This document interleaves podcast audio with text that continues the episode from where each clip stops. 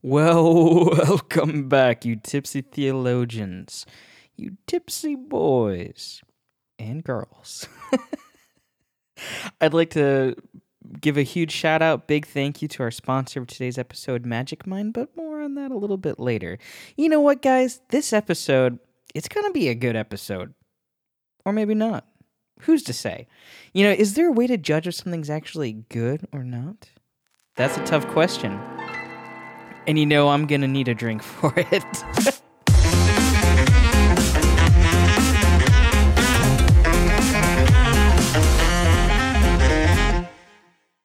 Yo. I love that music. You know what? I tried the new theme. Wasn't doing it for me. Something about that intro, it encapsulates tipsy theology. I think one day I'll probably write my own intro for it. I've played around with some ideas, but nothing that I really liked. The other one just wasn't doing it for me. This one, it just hits that spot for some reason. But hey, today we're going to be drinking. Just like every other episode. Not like this is a novel thing, like, oh, we're going to be drinking today? What? No. Today, we're going to be drinking something that you've probably never heard of before. That sounded like the most hipster thing to say. You've probably never heard of it before. So it's a Chinese spirit. And I'll be honest, it's deadly. This stuff fuels rocket ships. This is what Elon Musk is using to go to Mars. It'll get him there in a minute. So it's a wildly popular drink in China, which is where I first encountered it. I was offered it by someone there, and after being resuscitated, I was like, what the heck was that? What did I drink? And if you've ever tried it, you might not believe me, but I've come to enjoy it. You don't know the name of it, but you do if you've heard that already. It's powerful, but it's also kind of delicious. It's Baijiu. I don't know if that's how you say it. I'm pretty sure that's how you pronounce it. I'm sure anyone who speaks Chinese will be like, that's not how you say it. So I've got a bottle here. It's a range. Like, there's many different kinds. It's not just like this is the flavor, this is what it is. The alcohol by volume changes drastically, and the taste does as well. Like how they, you know, what they do with it. And I want to jump into some history about it too, because it's really kind of interesting to me. Because it's like its own thing that, yeah, we don't know much about. So I will say it's funny. It's hard to find here in the U.S., but in China you can find it anywhere, and it's so cheap. There's expensive ones, but some of them are really cheap. I think the bottle my sister bought for me when she was last there. Because of course I ran out the ones I brought home. They were like $3 or something like that. And anyone who's had it would be like, "You just got the worst." And I'm like, "Yeah, but it was good." And you know that's what it's all about. Is the price really? Is that determining how good something is, or is it how we experience it? And that's some deep questions right there. Some deep questions. Anyway, I got this bottle when I was in New York City last year. I went to Chinatown. I think I was in Chinatown. And I walked into the store and I was like, hey. So I used to study Chinese, never got good at it, and my pronunciation is terrible. And I only remember like 3 words, but I remember the important words. And so I walked in there and the guy, and I think it was like his dad, I don't know. I'm just assuming based on how they were speaking to each other, that guy knew his way around some Baijiu. I walked up and I was looking. They're like, "Can we help you something?" I was like, "Looking for Baijiu," and the guy just started speaking Chinese. I'm like, "Ugh." So I picked up a bottle that I thought was Baijiu, and I was like, "What did I say?" I was like. Good? I don't remember how to say it in Chinese right now. But all I remember is the guy, it's like, I was like, Baijiu? Like, how? I think that means good. I'm pretty sure that's right. You can correct me later if you speak Mandarin. Well, the guy looks at the bottle and looks at me. He's like, "Bohao."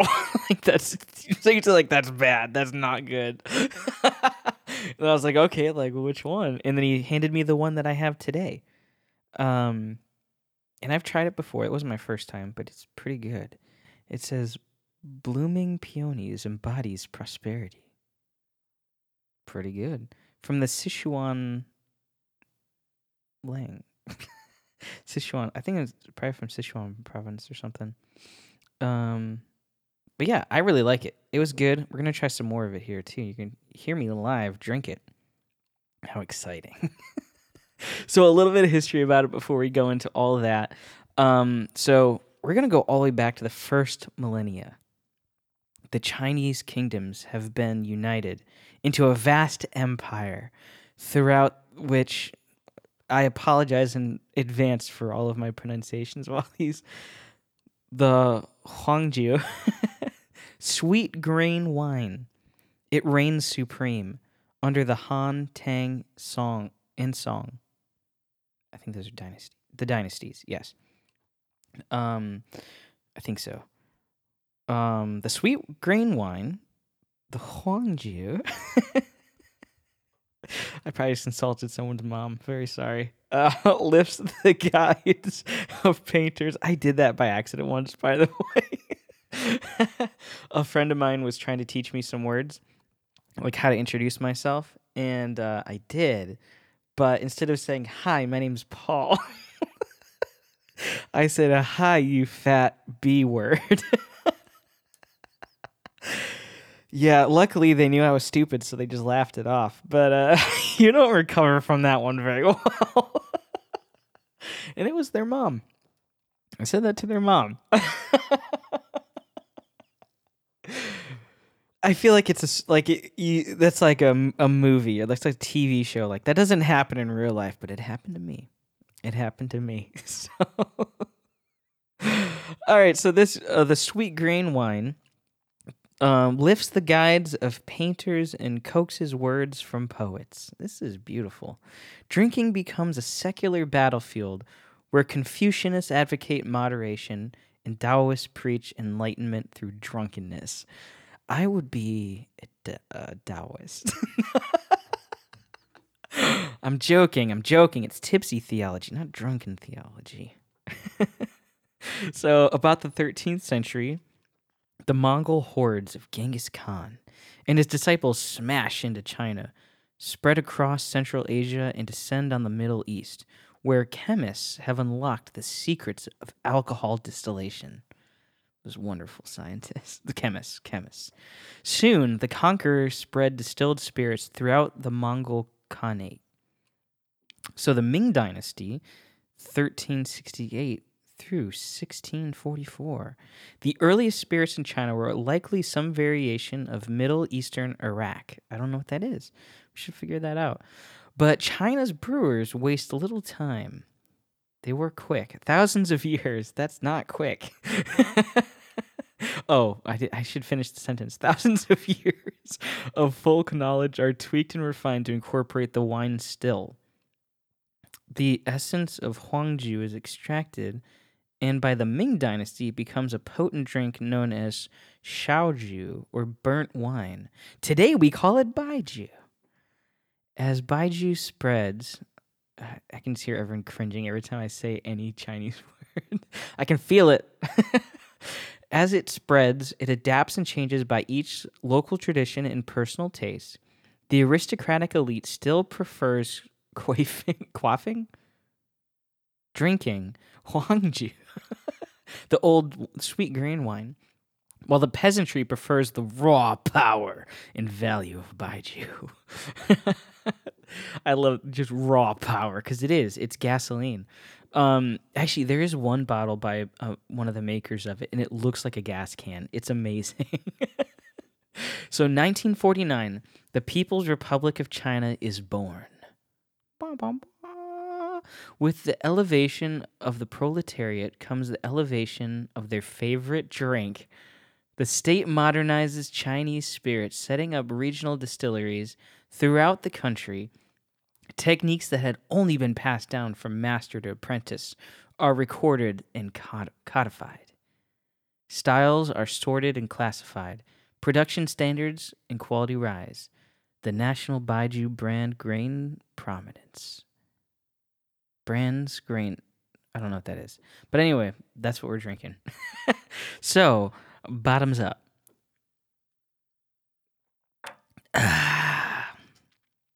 It's good. It's kind of like, oh, I didn't mean that. I do mean it's good. I just haven't had it in a while. It's kind of like, if you ever had sake, it reminds me of that, but like to the extreme. It's like if everything, like the floral parts of it were more floral and the shoelace part of it was more shoelace. That's what it reminds me of when I taste it, and I love it. I think when you first try it, it's just going to be all gasoline, and you're probably going to be coughing. That's what I did. But then after a while, I think you start to develop a little bit of a taste for it, or you can, and you start to taste some of the flowers and like the nice florally essence to it. It's quite nice. It's pretty nice. Anyway, here we go. I'm going to pour myself another little shot here. It's good. I save it for special occasions because I had to go all the way to New York City to get it, and then had to drive it back down because I don't think you're allowed to ship alcohol. If you guys know differently, let me know. And I don't know anywhere in Florida that sells Baijiu, so it's a special occasion. This is a special occasion. Why? Because today we're talking about the goodness of God. We're talking about what is good. And that's hard. It's tricky.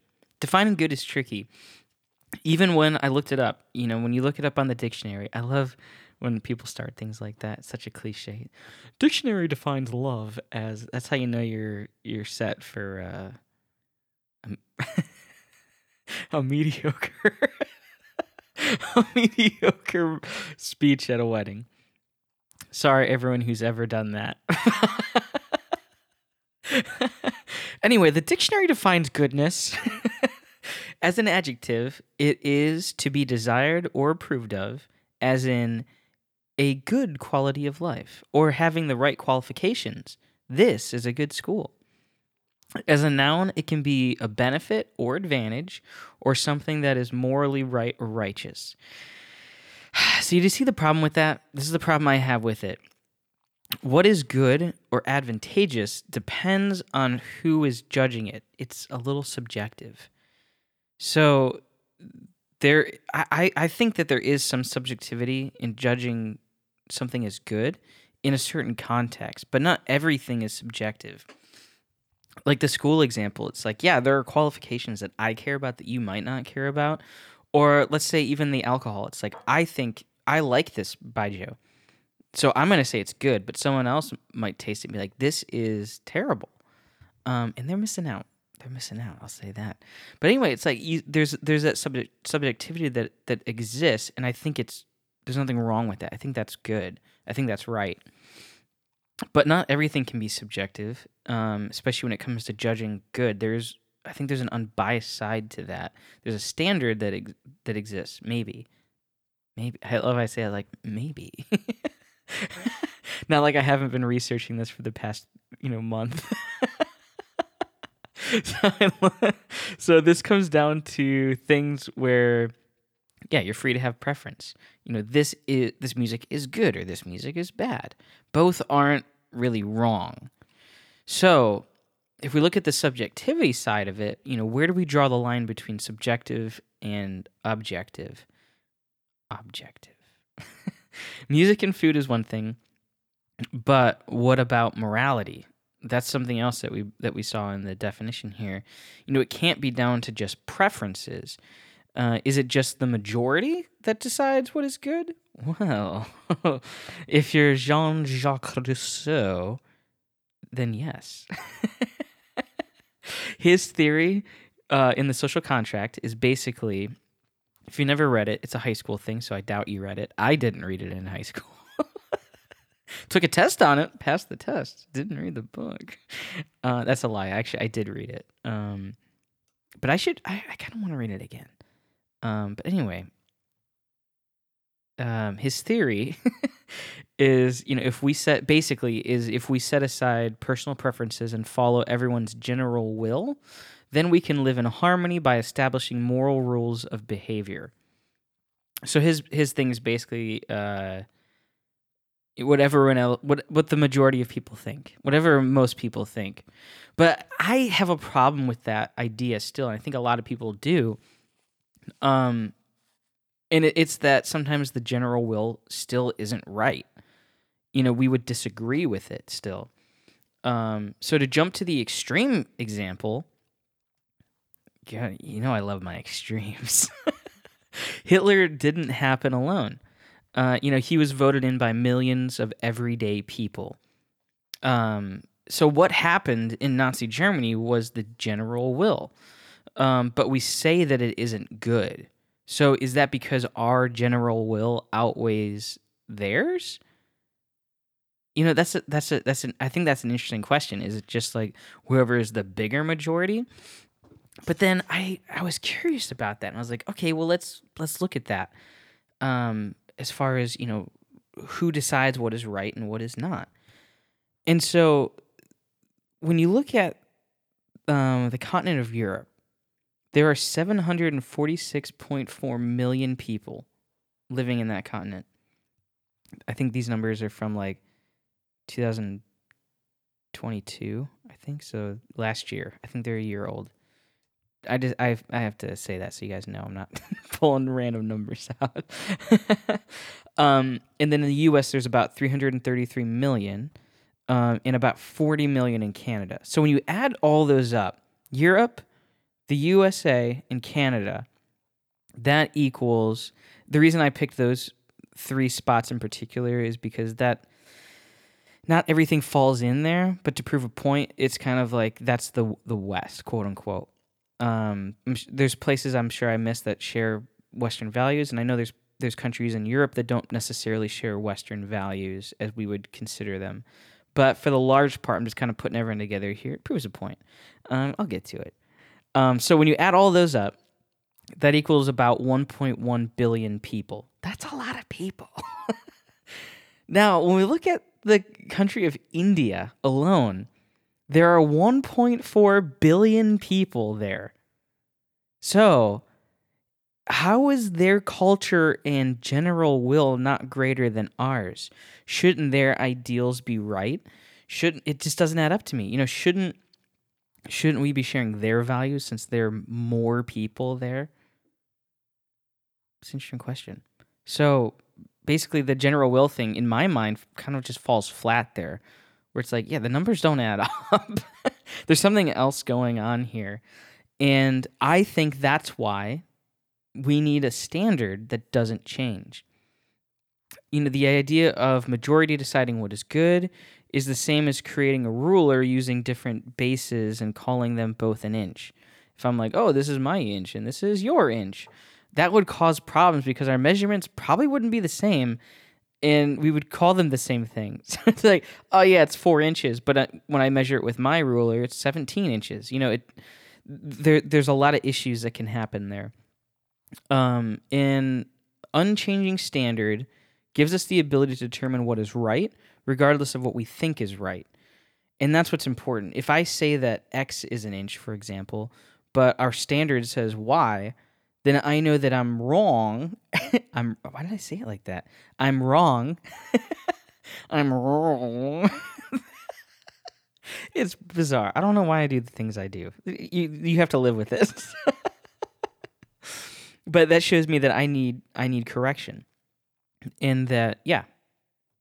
You get the point there. You get the point. So hopefully you can see where I'm going with this. Hopefully you can follow the path, the breadcrumbs I'm leaving here. So as we've discussed in previous episodes, God is unchanging, and he should be our standard. We change, and we are changing, but he is the same yesterday, today, and forever. And so I think that's what's so valuable and important and why we need something that we can look to. Because if our idea keeps changing, then what is good, you know, it's like trying to pin Jell-O. It just goes all over the place. So I want to get real nerdy with you guys for a moment. And we're going to go back to one of my favorites. We're going to look at Genesis. Oh, Genesis. And yeah, I think that's big. I will say this might not be a new thought for a lot of you guys, but for me, viewing what I'm about to say in this way, it made me really excited. I've never really thought about it in this way in particular, and I was getting all giddy thinking about it. And when I learned this, so let's jump into Genesis 1:31.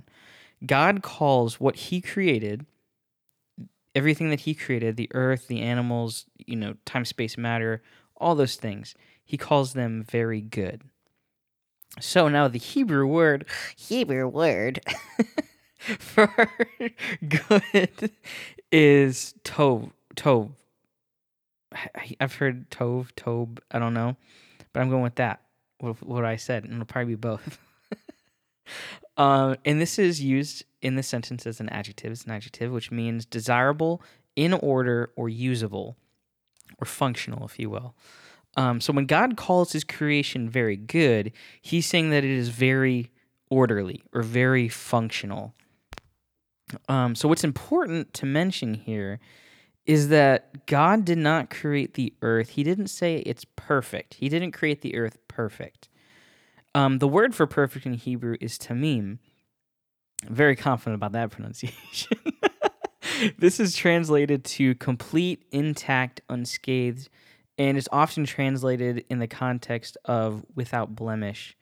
When we look at like sacrifices and stuff, they say a lamb without blemish, attributing a sense of innocence to it. It is, you know, in no position to be killed, yet it is. It has no blemish. So it's important for this is to see that what God created was order. He said the earth is orderly. So we have tov, order, and the contrast to that is Ra, which is often translated as evil. But used in contrast, the Bible loves its contrasts. To tov, it's better translated as disorder or dysfunction. So when we look at the Garden of Eden, we have the tree of the knowledge of good and evil, and I think we can probably better label this in light of this as the tree of the knowledge of order and disorder. You know, it's that full range. You know, the Bible loves God as the beginning and the end. He's the Alpha and the Omega. He's the same yesterday, today, and forever. You know, it's this giving us this range and this full spectrum.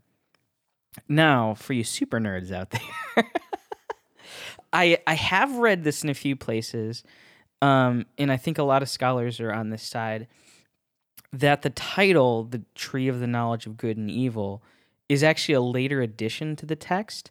The basis for this is that it's only used twice, and that's within the garden narrative. I think that's the only two places that I remember looking into that it was only in that story in the garden, nowhere else in the Bible. In every other place in the Bible, the tree is mentioned. It is translated as the tree in the middle of the garden, or the tree which I commanded you not to eat from, or not to blah, blah, blah, or even simply just the tree. Like the tree, you know what I'm talking about. And the title, I think, is still important because even though it may have been added later, it is derived from the narrative, and it kind of can make it easier to read, I think. By attributing this, it was.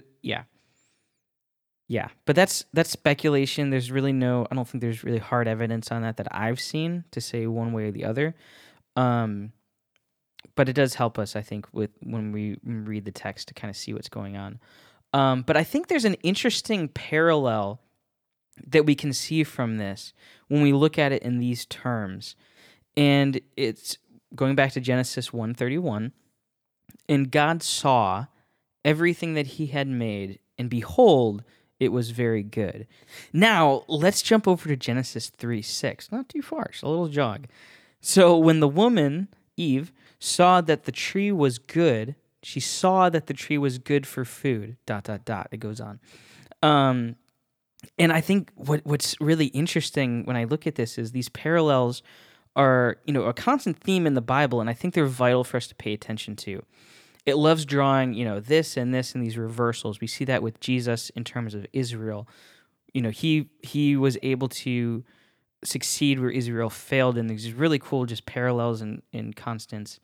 But I think what's important to bring out here, and I want to make sure I emphasize it, is God saw the woman, Eve. I'll just say Eve. Eve saw the woman.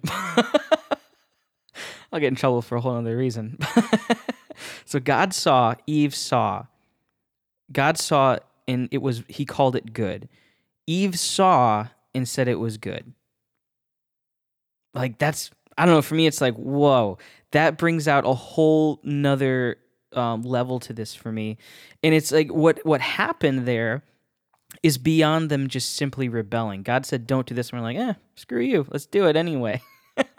But it's that idea. It's like what happened is it's the temptation to determine for ourselves what is good and evil, what is order, what is disorder, apart from God. We decided to do it for ourselves. And I think what's interesting about this is that when I read it this way, we can't necessarily say that they didn't know what was right, what was wrong. They knew what was right and wrong according to God, but when they ate the fruit, they decided for themselves what was right and wrong. And I think that, in part, this is really interesting because it can be viewed as kind of the start of culture. Culture is customs, arts, social institutions, and achievements, that's a dictionary definition, of a particular group of people. So when we determine for ourselves what is order and disorder, we can create a culture. That's what we're doing. We're creating a culture. And this can show itself on a small scale, like a family, to a large scale, or like an entire nation. And we see those different customs, those different arts, those different ideas spurn out of that to kind of create its own little ecosystem, I guess. So when God chose Israel as his people, what he was doing was resetting the standard of what is order and what is disorder. And as a Christian, that becomes our standard as well. I don't know. I find that fascinating, absolutely fascinating to look at it that way. And it might not be novel to anybody. They'd be like, yeah. But for me, I think that adds such an extra layer to the garden narrative. And it's something that I wouldn't have really known, I don't think, or thought about it in that way if it wasn't the time that I spent looking into it. And with that, I'm gonna go on a quick tangent for you guys here. With that, I love doing this podcast. When I was on that break, I forgot how much I loved this, and because it's a good way for me to really focus on Scripture and really dive deeper into it. And I want to raise the standard for you guys. I want to make sure that I'm bringing interesting topics and talking to interesting people for you guys, because I want this is for all of us to grow. We're truth seekers here, and I want to continue to seek that. Tipsy Theology started on the idea of let's have people that disagree have a conversation. Let's talk about things that are maybe uncomfortable to talk about or people don't like talking about it. And I want to continue that by let's look into some topics maybe that wouldn't get touched or get kind of glossed over, or we're losing the meaning to it. Like, let's look into it a little bit more. I'm not going to say that 100% of what I say on here is right. I want it. I hope it is. I don't want to be spreading wrong information, but it's that process of let's seek, let's look. And it takes a lot of energy because it's things that, require a lot of brain power to be able to really look into it. And I'm a naturally energetic person. I typically wake up and I'm just ready to rock and roll. I'm not a don't talk to me before I have my coffee kind of person. I don't know why I went with that accent.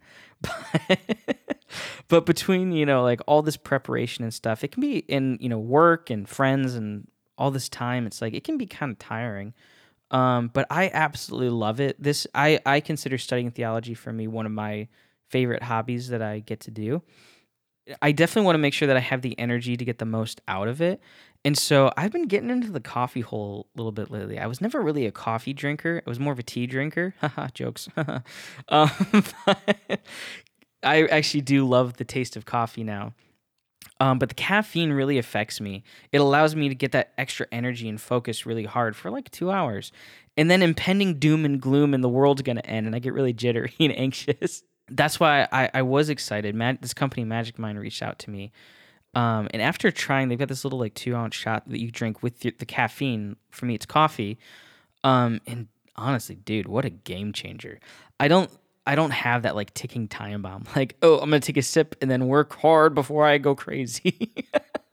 You know, the energy that I do get from the coffee is going to last. I don't really have those dips. I just have like a nice constant state of energy, and it allows me to be able to focus a little bit more, which is great because then when I'm working on the podcast and putting my study time in for that, I know that I'm going to have consistent focus and study on that. My brain's not just going to randomly go insane from the caffeine crash. And the thing I love about it too is the ingredients in it are all natural, which I think is huge. You know, it's I would say it's a nice healthy addition to your coffee. So you tipsy theologians, you're probably up studying, and I think you can really benefit from having that energy to get the most out of your learning. It would really help me out too, and I would love it if you could give it a try. And to make it easier for you, you can get it at magicmind.com/tipsytheology with the discount code tipsy20. You can also get up to 56% off your first subscription or 20% off your one-time purchase. That's tipsy20, T-I-P, I know how to spell, TIPSY20 to save some cash money. It also works if you're ahead of the game and you're already a subscriber. You can save some money on your next subscription payment. Also, I do want to tell you guys, I am a sucker for good branding and packaging. Oh, man. And that's the thing I love about Magic Mind, too. When they sent me this package, it was like opening up a gift. And it was amazing. You open up this just like regular cardboard box, and inside, you know, you unfold the two flaps. It's not like a normal box. And it's like unwrapping a gift. Inside, they've got their branding and the really cool colors in there. Oh, it's tranquil. It's beautiful. And you got, yeah, everything you need is on there. I'm telling you, it's a full experience from buying to trying. I really do love it. So if you want to give it a try, highly encourage you to at least give it a try and see how it affects you. It's magicmind.com/tipsytheology with the discount code tipsy20. Now, I would recommend, if I was you, to look into the 30-pack. It's the best value. It comes out to like $3 a bottle, I think, somewhere in there, which is a really good price. So you can check out all these links in the description. So you should know this by now. I'll use any opportunity that I can to talk about Job. And this is no exception. For us to say that we know what goodness looks like, or in Job's case, what it looks like for God to run the world, that is us saying that we have a wide enough perspective on life to know how God should run the earth. So just like in Job's case, for us to say what is good and what is not is basically us saying that we understand enough about the universe to be the arbiter or the standard. And that's just not the case. You know, we're limited beings at the end of the day. We are limited to time, space, and matter. We really only have the capacity to understand things that exist within those three standards, time, space, and matter. In order for us to understand something that is outside of those limitations, some kind of abstract idea like love or go on from there.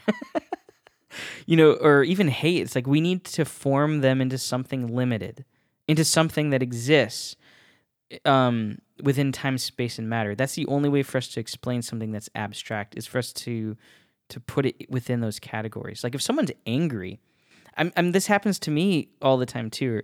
You know, you ask questions because you want to put it into something that we can understand. Someone's like, I'm really mad at that person. Okay, why? Because the idea of itself, we can't really comprehend it inside of that. It's interesting because I think we can feel some of those things. Like when we love someone, we can feel those feelings, but we can't understand it until we put it in within, you know, those three categories, and add some substance to it, if you will, make it more tangible. And so similarly, we can't understand God outside of what he has revealed to us inside time, space, and matter. Because we are limited to this, I think it's safe to ask, who are we to say whether he, God, is or is not good? What we can narrowly look at as wrong might zoom out to be good, or vice versa. And don't think I chose the Baijiu today. You didn't think I was going to not say it again, did you? You're out of your mind. I'm going to say it again. Baijiu. Well, one of the reasons I chose this drink today was because I'm going to share a Chinese proverb. And what better way to do that than while enjoying one of their favorite drinks? Oh, that one hit different. Woo! All right, so the proverb goes like this. A farmer and his son had a beloved stallion who helped the family earn a living. One day, the horse ran away, and their neighbors exclaimed, "Your horse ran away. What terrible luck!" The farmer replied, "Maybe so, maybe not. We'll see." And a few days later, the horse returned home, leading a few wild mares back into the farm as well. The neighbors shouted, "Your horse has returned," and brought several horses home with him. "What great luck!" And the farmer replied, "Maybe so, maybe not. We'll see." Later that week, the farmer's son was trying to break in one of the mares, and she threw him to the ground, breaking his leg. The villagers cried, "Your son broke his leg. What terrible luck!" And the farmer replied, "Maybe so, maybe not. We'll see." So a few weeks later, soldiers from the National Army marched through town, recruiting all able-bodied boys for the army. They did not take the farmer's son, still recovering from his injury, and the villagers shouted, "Your boy is spared. What tremendous luck!" To which the farmer replied, "Maybe so, maybe not. We'll see." And so the moral here, I think, is great perspective on what we're talking about, is we don't have a full enough perspective to judge whether or not something is truly good or truly bad. We just don't have the whole story. And same way in Job, we have Behemoth and Leviathan, two fantastic examples of this. These creations are depicted as symbols of danger and disorder. They're huge. They cause problems. They wreak havoc. However, they're not evil. God says that they're part of his good creation. In Job 40:15, God says, "Behold Behemoth, which I made as I made you." And we know that he created man very good, very orderly. And so Behemoth is part of that order in the way God created it. The world that God created was good, orderly, and beautiful, but it's not perfect. It's also wild, and it's dangerous. Now, that doesn't mean that what God created was flawed. By no means is what that means, but that it was not designed to prevent those dangers. So, we can ask the question, why do we have pain receptors if we were never supposed to have a reason to feel pain? Some people might argue that was post-fall. That was like something that came about later. I don't really subscribe to that personally. The reason for that is because it's not like pain isn't a bad thing. For us to feel pain is a good thing, because it helps us to prevent future pain. But I think that's what's interesting in the fact that, what God created order. He created a good earth. He created good things inside the earth. He created it orderly. But within that, he did not prevent the ability to suffer. And that's a tough one That seems very counterintuitive. And it's very confusing and it's complicated, which God makes it very clear that it is. Within Job, we read that, yeah, it's confusing and complicated because we don't have the capacity to take in the full story. Will we one day? Maybe. Maybe not. You know, we are limited inside of what we can know and what we can do. And I think we have to ask the question then. It's like, so who do we trust? And when I look at my own life, I can't even decide what's good for myself. I have trouble making decisions that benefit me sometimes. Yeah, I'm supposed to convince myself that I'm the standard for right and wrong, for order and disorder. So then, since then I'm out of the running of what the standard is, should I look over to somebody else? Everyone else, you're in the same boat as me. There's some aspect of our life, you know, we can't decide what's good for ourselves. We make bad decisions. And I think that if we all could be the standard, if one of us could be the standard, our lives would look very, very different than they do. And I don't think we have to be too... We don't have to look too intrinsically to say that's true. So if that's the case, we have to look outside of ourselves to find someone who exceeds where we fail. And that's where we look at, I think, in Scripture. We look at Jesus in the Gospels, and we see that he's victorious where we fall short, where Israel fell short.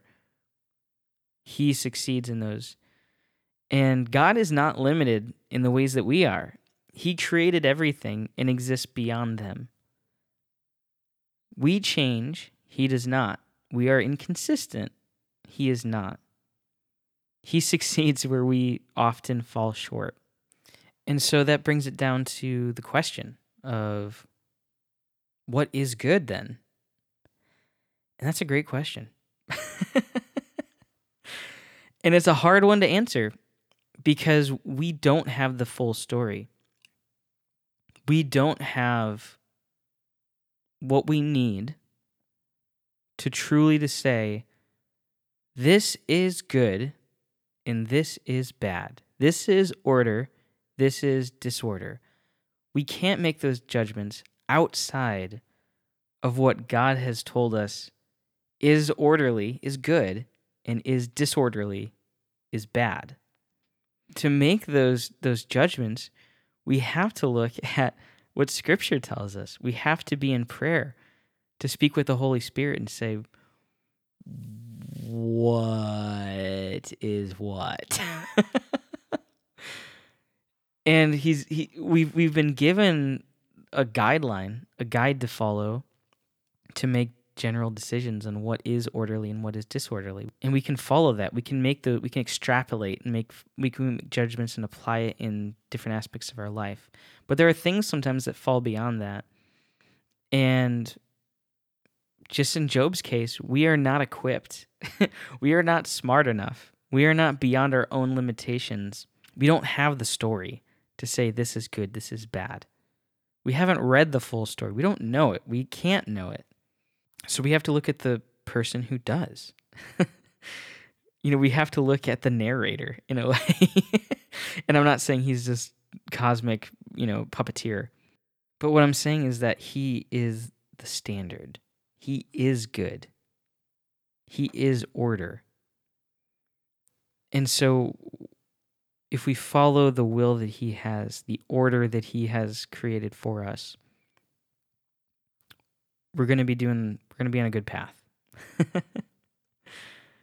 And when I look at it from this perspective, of what is orderly, what is disorderly, the just infinite confusion about it, but then the simplicity that points us to trust the Lord, trust the guidance of the Holy Spirit. I'm not good at it. My mind is a lot louder, and I think my ideas are a lot better. And every time, they're not. They're not as good as I think they should be. if I would have just followed what the Spirit is prompting me to. And yeah, when I look at it from that perspective, I want to end with this. And it's Psalm 34:8. O taste and see that the Lord is good. Blessed is the man who takes refuge in him. And all I can say is amen to that. The Lord is good. He is order. And blessed is the man who takes refuge in him. Blessed is the man who trusts him. And so at the end of the day, the question can really only be answered in trust the Lord. What's the will that God has for you? That is good. Because God is good. And we need to rely on him. We need to trust him in order to see, in order to know what is good. So thank you guys so much for listening. This has been one of my favorites to research into and to talk about. And I look forward to continuing this journey with you guys as we continue to seek truth. And I'll talk to you guys, hopefully sooner rather than later.